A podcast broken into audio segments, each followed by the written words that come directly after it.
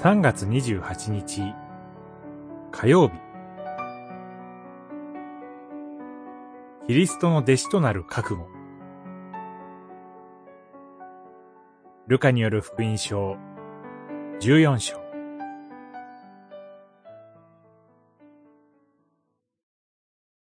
私のもとに来るとしても、父、母、妻、子供、兄弟、姉妹をさらに自分の命であろうとも、これを憎まないなら、私の弟子ではありえない。十四章、二十六節。二十五節から三十三節までに、私の弟子ではありえないが、三回繰り返されています。キリストの弟子には、キリストの弟子らしさが求められるのです。後をついてきた大勢の人に対して、シュイエスは、弟子とはどのように生きるものであるかを教えます。キリストの弟子としてまず求められているのは、憎むことです。これは、自分の命も含まれます。自己否定です。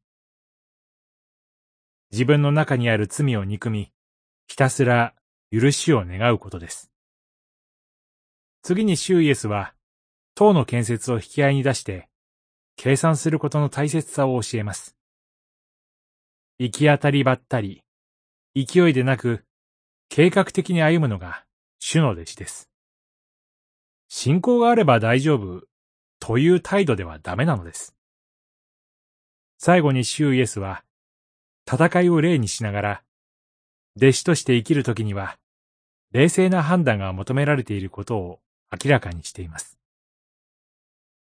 このように、弟子としての歩みは、自己を否定し、計画的に行い、冷静沈着であることが求められます。非常に厳しい道です。しかし、それくらいの犠牲を払ったとしても、価値のある生き方なのです。持ち物を一切捨てたとしても惜しくない。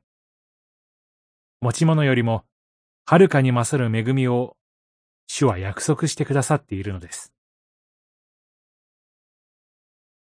祈り、主よ。あなたの道を歩ませてください。ただひたすらに歩ませてください。